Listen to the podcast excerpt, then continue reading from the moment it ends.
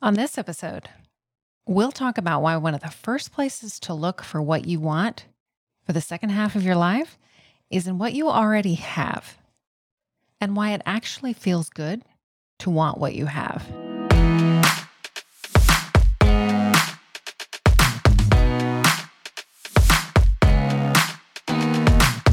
Welcome to Not Your Mama's Midlife Podcast with Stephanie Lee.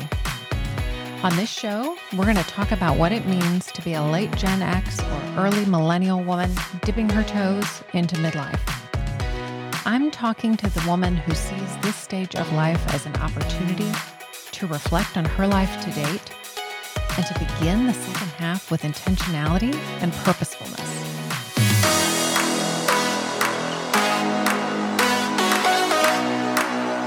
Hello. And welcome to episode twelve of Not Your Mama's Midlife Podcast. I'm your host, Stephanie. Thank you so much for the ratings and reviews. It has been such a big help to get the podcast in front of people who otherwise would not have come across it. Since I started podcasting and realizing the importance of rating and reviewing, I'm going back to review podcasts that I've listened to over the years, and I'm sharing those with you. One of the first podcasts that I really got into was On Being with Krista Tippett. On Being actually aired for twenty years and is now inactive, but it's all still available online on the podcast players. Um, it includes interviews with scientists, theologians from all different backgrounds, psychologists, sociologists, artists, poets, writers, and others, exploring sort of the big questions about life, God, healing, and the world. The shows are generally long-form interviews, and they're very well thought out, well-conceived, and very well-produced. It is certainly worth a listen, and of course, there is enough content to keep you busy for a long time. If you're enjoying this podcast, that is, Not Your Mama's Midlife Podcast, and think it would be beneficial to others, please do take a minute to rate and review. And to help you out with reviewing mine and other podcasts, because if you have other favorites, you should be reviewing them too. I have a quick YouTube video on my site that will show you how to do this very visually, how to find, how to subscribe, rate and review a podcast on Apple Podcasts. It'll show you click by click. It's available at stephanieleecoaching.com forward slash podcast. So what's going on with me this week? I was driving home from a company event with a coworker with whom I'd carpooled. I was talking about a particular business process that I have and where I feel like my particular process leaves room for error, and that I have basically decided that I could neurotically try to make sure that it's perfect, or I can accept that it is good enough and move on. And lo and behold, my coworker explained what she does to correct for this margin of error, a way that she's basically been able to correct for the problem that I've been having, probably for four years. And I felt like a wave of resistance and defensiveness and a, surely my way is good enough, because goodness knows I like to be right, and I like to be known as a person who knows things. But I was actually pretty proud of myself because I pivoted pretty quickly and asked her if she could either share her solution with me or show me how to do it myself. Part of me wanted to just quietly look it up on YouTube and figure it out myself without having to ask for help and admit that I didn't know how to do it. And the reality is there's nothing wrong with something being good enough. And there's nothing wrong with me wanting to figure it out for myself, go out there and learn it and figure it out for myself. But there's also nothing wrong with saying, you have expertise that I don't. Can you help me? Especially for something like this, which is a process that I perform maybe fifteen times a year. It's embarrassing to admit, but it would have been much more like me to want to figure out for myself how to do it and never admit that I didn't know how. What I wonder now looking back is, why did I handle this differently? What was I thinking? And I, as I've thought about it, I think I was thinking something like, this will fix my problem, almost eliminate the room for error in my current process, and it's worth the discomfort of admitting I don't know. Of course, that was all in seconds, milliseconds in my mind, but that thought allowed me to feel confident and open so that I could ask for help without making it mean anything about me. Alternatively, if I'd thought something like, I don't want to admit, I don't know how to do that. I can figure it out myself. It would have caused me to feel closed in, and likely I would have brought that portion of the conversation to a close just to hide my discomfort. And I share this with you not because it's a big deal, because we do things like this all day, every day. But it's an illustration of how our thinking in a situation significantly impacts how we feel and act. And our thinking is something we have control over. This is something we'll talk about more as the podcast progresses, but I would suggest you take a look. Do a thought download like we've talked about on previous episodes. Notice the feelings that are produced by your thoughts and the actions that you take from those feelings. Bringing that progression into awareness is so powerful. So we talked last week about the kinds of things that we might want for the second half of our lives. Like how you want your daily life to be, things you want to do, experiences you want to have, or places you want to visit, ways you want to personally grow and change, goals you have, ways that you want to build a foundation for the last quarter of your life, intangibles you want to have, like relationships, values that you want to live into, things you don't want more of, your shopping list for some items, and things you already have. We also talked about why you would want to know what you want for the second half of your life and why it might be a little scary. I want to start today by talking about the things that you want that you already have. And I realize it's an odd thing to say. You don't need to want them anymore because you have them. I suggested on one of our earlier episodes that wanting something, desire, feels good. I actually think that wanting something, desiring it, feels better or at least different than having it. You'll want to check out how that feels for you. We often think about the dopamine hit we get from something pleasurable, but dopamine is associated with goal-directed seeking behavior. It also makes us curious and eager. It's rewarding in and of itself. As an aside, this is another reason that knowing and pursuing what we want in the second half of our lives is part of the recipe for greater enjoyment or happiness in those lives. So take a minute and think about wanting something. Wanting, say, a piece of cake. Really call up the feeling of wanting in your body. Our feelings, our emotions, they show up in our physical bodies. So how does it feel to want? Now, how does it feel to have a piece of cake? What does that feel like in your body? For me, wanting has more positive energy and momentum behind it, and that makes sense given what we just talked about regarding dopamine. I talked a bit in the introduction when I told you what was going on for me, that I had put my ego aside and asked my colleague for help because I was feeling open and not closed off. Our emotions are the fuel for the actions that we take. And the way that an emotion feels to you will give you a sense of how you'll show up as a result of it.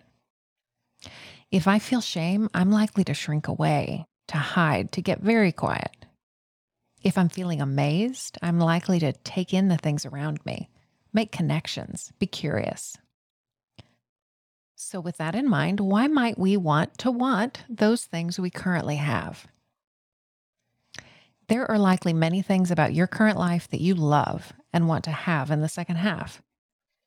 One thing about doing this work, about purposely thinking about what you want for the second half of your life, is that people may misunderstand and think it's about throwing the baby out with the bathwater, that you don't love your life, that you think you've made some bad choices. If you want something different, you must think that something is wrong with your life now. But it's entirely possible for you to want something different from your life without thinking that anything is wrong that needs to be fixed. And it's certainly not a blanket statement about your life or your satisfaction with it. And I'll return to this idea of wanting from a place of having in just a minute. So what do you already have that you want? These could be things like your career, if you love it and it fills you up. Your marriage, maybe. Your kids. It could be a value like self-love that you've cultivated and are proud of and believe is important to you. It could be a goal that you've already accomplished, something that you've achieved. What do you want that you already have? There may also be things that you have that you want more of. More time with friends and family, more unallocated time, more confidence, more experiences of something. There's something pleasurable about wanting what you have. So I'm going to ask you to take a few minutes, pause the podcast, or return to it later if you're driving. On a sheet of paper, write down about twenty things that you want for the second half of your life. And like we talked about, these could be any kinds of things. A red car, freedom to visit Croatia, whatever. And this isn't a list that you're married to. It's just a list for you to get started with brainstorming. But try to ensure that maybe a third or a half of the things on your list are things that you already have. That seems like a lot, right? But scroll through your life and think about the things that you have wanted for yourself in your life and want to continue to want and value moving forward into the second half. For me, it would be things like my marriage, our dog, completing a doctorate, living somewhere where we have a view. Notice that some of these things, like my marriage, are things that I want to sustain in the second half of my life, whereas completing a doctorate was a one and done, but it's a significant goal. It was something I really wanted to accomplish, and I'm glad I have it. In the case of both our dog and our view, those are things that I have now and that I want, but they won't stay with us permanently. At some point, we'll lose our dog and we'll move from here, but we'll probably get another dog, although I'm not sure Ty can be replaced. And hopefully we'll live somewhere with a view again. Okay, so take a few minutes, pause the podcast, and create your list of twenty things that you want, with maybe six or ten of them at least being things that you already have. Okay, did you do it? Are you back? So this is kind of a contrived exercise, but even so, I hope it gave you a sense of abundance to see how many of the things you want you already have.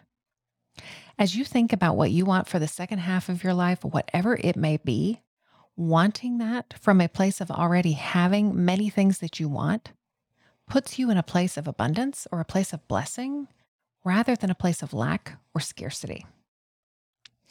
We have this idea that for us to move forward, to make progress, we need to be at a deficit that will motivate us to take action. But if we are happy or content, we will get complacent. This devalues what we have. It has to be not good enough in this scenario. But I would offer this isn't true.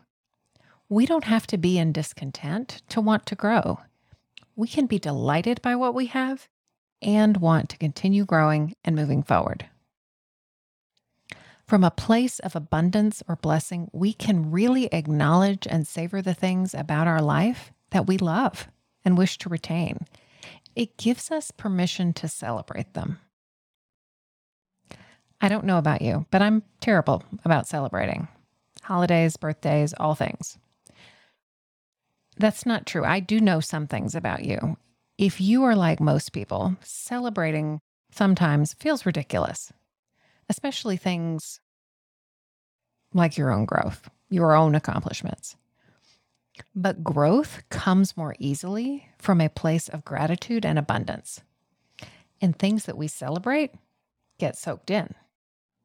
We talked in episode nine about purposefully soaking in the good, and this is really an extension of that. Really recognizing and acknowledging what you have and soaking it up, celebrating it, and allowing that sense of abundance to be felt in your brain and in your body. It also helps us to address the reality that wanting something new or different can feel like longing, a dream deferred, this thing that's way off in the horizon that may not happen. Desire and longing, they feel different for me, so you'll want to see how they feel for you. I guess the word longing doesn't necessarily have a negative connotation, but for me, it kind of has a melancholy, like twinge. Really stepping into a place of abundance is an antidote for that feeling. And wanting more or different for your life from a place of having is so much better than wanting from a place of lack. And a reminder before we wrap up. Our life happens in the small things. We've talked about this on the podcast, small pleasures, soaking in good experiences. When we think about the, what we want for the second half of our lives, our minds are probably first drawn to rather big ticket items. But as you give some thought to what you have now that you want for the second half of your life, open up to the small things that give you pleasure and joy now. For me, one of those things is the latte that my husband makes every morning when I'm home. He even got up early one day this week to make me coffee before I had to leave for an early meeting. Those small things are the things that our lives are made of. Leave room for them as you plan for your second half.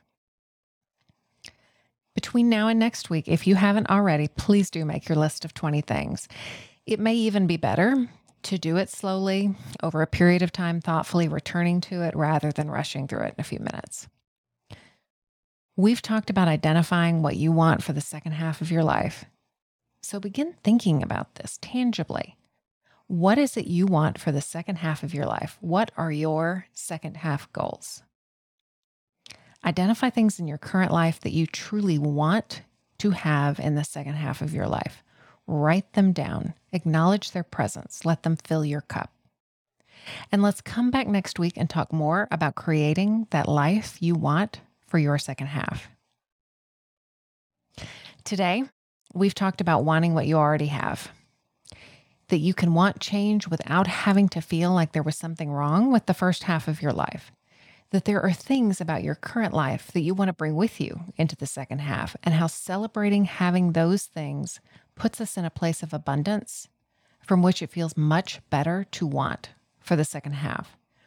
I also urged you to think about the small pleasures in your life that you want to bring with you into your second half.